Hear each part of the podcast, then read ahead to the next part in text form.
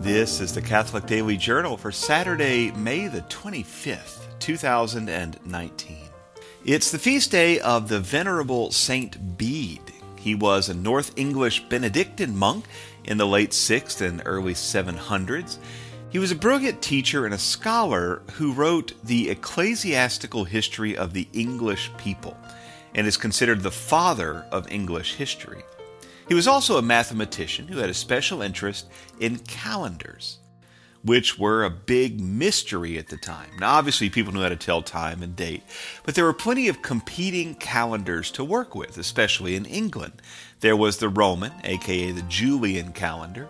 There were more local calendars used by the more Viking slash Danish crowd and the Celtic slash Druidic crowd, and the Welsh slash long unpronounceable name no one can actually say crowd, just to name a few. And the problem wasn't whether today was Tuesday or Wednesday, or whether today is the 25th or the 24th.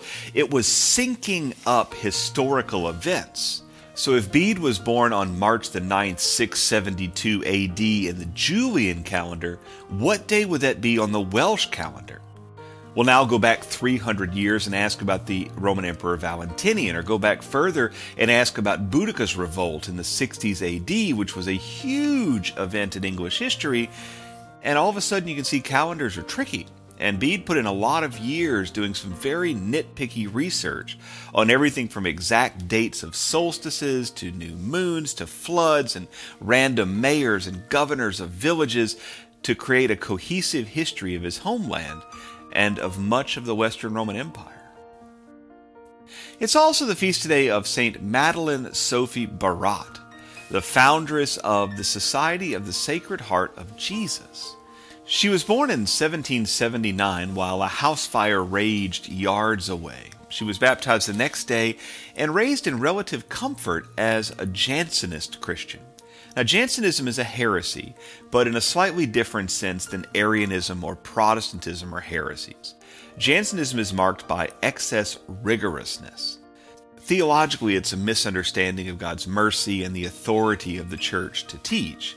Practically, though, all of France was basically Jansenist for a few centuries.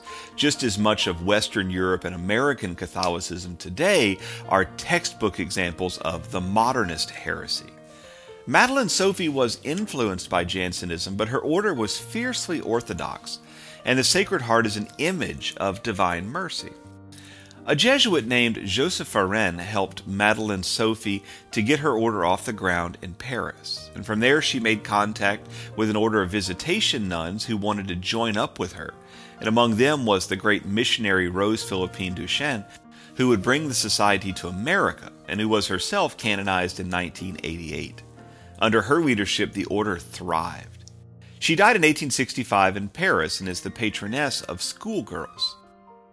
Finally, today is a big day for nerds, both serious nerds and more casual nerdlets. For the casuals, today was the day in 1977 when Star Wars opened in U.S. theaters.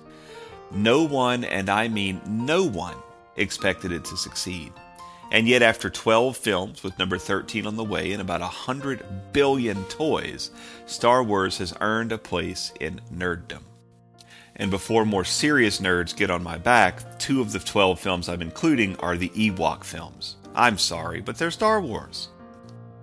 More intense nerds celebrate today as Towel Day in honor of Douglas Adams, who wrote The Hitchhiker's Guide to the Galaxy.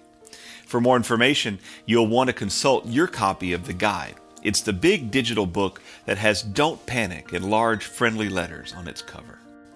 Douglas Adams' fever dream of a radio play has become an absolute cult classic among all sorts of readers, despite the difficulty of translating it into film.